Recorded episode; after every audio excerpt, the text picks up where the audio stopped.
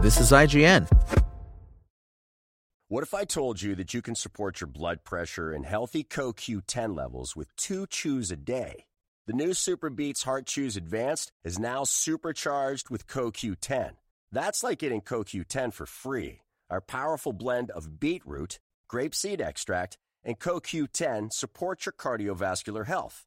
Visit radiobeats.com and find out how you can get a free 30-day supply on bundles and save 15% with the promo code DEAL. As a longtime foreign correspondent, I've worked in lots of places, but nowhere as important to the world as China. I'm Jane Perlez, former Beijing bureau chief for the New York Times. Join me on my new podcast, Face Off US versus China, where I'll take you behind the scenes in the tumultuous US China relationship. Find Face Off wherever you get your podcasts. This is IGN. Fights in Tight Spaces Review. If you both play action games and have seen the movie Kingsman The Secret Service, it's a scientific fact that you've fantasized about playing a game where you systematically dispatch gaggles of enemies in stylish fashion. Then again, the game in your head probably didn't look like fights in tight spaces. Yet, despite its deck building and turn based mechanics, you may have a hard time finding a better game that captures the moment to moment threat assessment and problem solving aspects that make the best cinematic fight scenes so thrilling. As Agent 11, top dirt doer for a high stakes espionage firm, you're tasked with infiltrating and eliminating international gangs by any means necessary. You'll do this by moving from one end of a big map themed like one of six criminal organizations to the other, stopping at points along the way that represent different kinds of encounters. That could be things like an underwhelming narrative scenario that ends in making banal decisions with a slight chance of reward, a scarce but always welcome medical pit stop,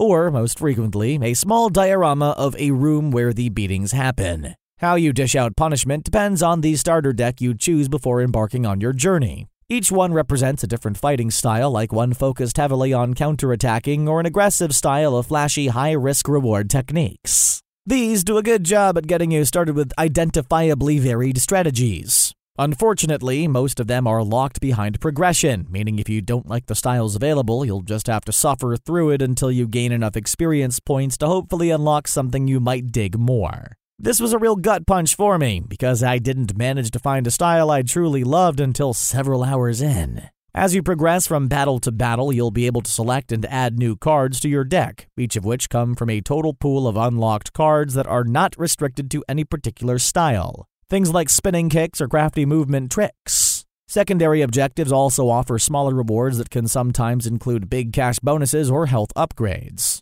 Beating zone bosses grants a more substantial upgrade to your abilities that can really up your game. Those range from a ramping bonus to damage every few rounds to upping my total combo pool, and I found that I really came to rely on these boons around the endgame missions. Unfortunately, that meant I would sorely miss them anytime I used the option to skip earlier missions and get straight to the last one I died on. This makes starting from the beginning on each run both a no brainer and a bit of a bummer. Battles themselves are meticulous, with a lot of moving parts to keep track of. Your hand of cards is dealt and discarded every turn, so spending your momentum wisely and to its fullest is ideal. Every successful attack ticks up your combo meter, which can passively boost the effectiveness of offensive cards, or act as a cost to play certain cards in and of itself. Even though enemy actions are transparent, their numbers and the randomness of card battling can often put you in a pickle outside of your control. Thankfully, this rarely feels completely unfair, but knowing that the grind can unlock cards in the future that are just objectively better than the ones you have available to you now does spoil some of the fun at times. The enemies you'll be pummeling are varied, each usually having one signature action that is easy to avoid by itself. But as their quantity and variety increase, maps start to resemble minefields of targeting icons that can be a true test to navigate. Each stage has its own faction's worth of minions to clobber, and repetition makes learning their capabilities and anticipating their attacks feel more and more like second nature. Things get undeniably tough towards the end, but fights in tight spaces, unconventional difficulty options can ease that pain somewhat. It doesn't change the enemy compositions or health and damage totals, but it does add some deck altering quirks that can guarantee you draw certain useful cards. The difference between the casual and casual plus modes can almost feel like different games, too, as being able to take back bad turns or retry failed missions can dramatically affect your chances at succeeding on a run. The turn based tactics part of battle, where positioning and thinking ahead are paramount, feels most rewarding when you use obstacles like walls to tack on extra damage, or make enemies hit each other with their attacks. On some stages, you can straight up kick enemies over ledges or out of windows to eliminate them instantly. Every turn feels like a tense push and pull between the options in your hand, your place in a room, and the bad guys who need their faces punched. When it's working at its best and you're slipping in attacks effortlessly and trapping gangsters in corners, dribbling them against the wall like basketballs, fights in tight spaces creates the same sort of transcendent flow state that the long combat chains in action games are famous for. This largely makes up for the only moderate synergy I found between cards on the whole. There are definitely hands where you play a card in front of another to power it up, or special attacks that do bonus damage to enemies that you've previously put a debuff on but I did occasionally miss the opportunity for the overwhelming super turns that other staples of this genre can be known for. Visually, the game is quite a striking take on the elegant black and white with splashes of color motif. The nebulous shapes and the white void of the background approximate walls and fixtures just enough to be representative but not distracting.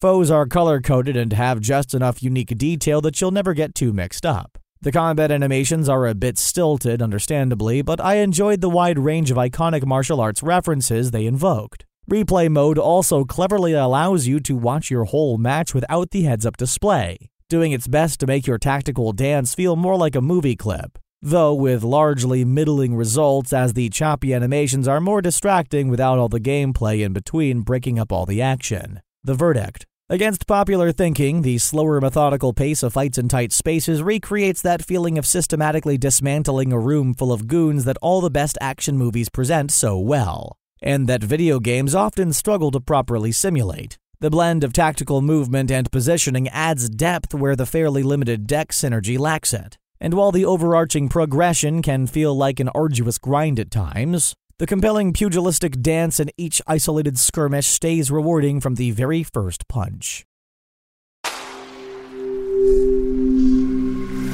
SpokenLayer. It's lunchtime at Tim Hortons, and we're serving up a special deal just for you. Our new $5.99 lunch deal includes your choice of any lunch sandwich and a side of crunchy kettle chips. Because what's lunch without a little crunch? And the sandwich choice is all yours, like a ham and Swiss, Chipotle chicken wrap, BLT, and more, made to order just the way you like it. Tim Hortons' new lunch deal. Simple, delicious, and just $5.99. Now that's a good deal. Only at your neighborhood Tim's. U.S. only. Price and participation vary. Terms apply.